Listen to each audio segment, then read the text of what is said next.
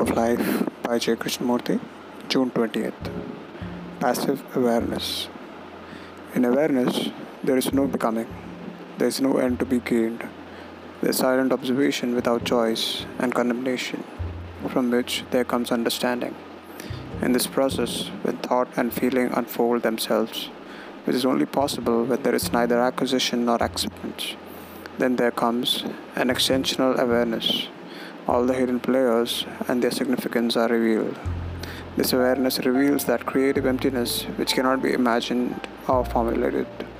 This extensional awareness and the creative emptiness are a total process and are not different stages. When you silently observe a problem without condemnation, justification, there comes passive awareness.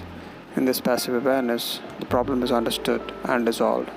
In awareness, there is heightened sensitivity in which there is the highest form of negative thinking. When the mind is formulating, producing, there can be no creation.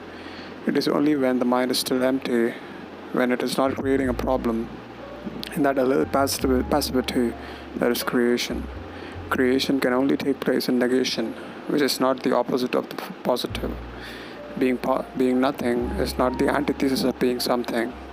A problem comes into being only when there is a search for result. When the search for result ceases, then only is there no problem.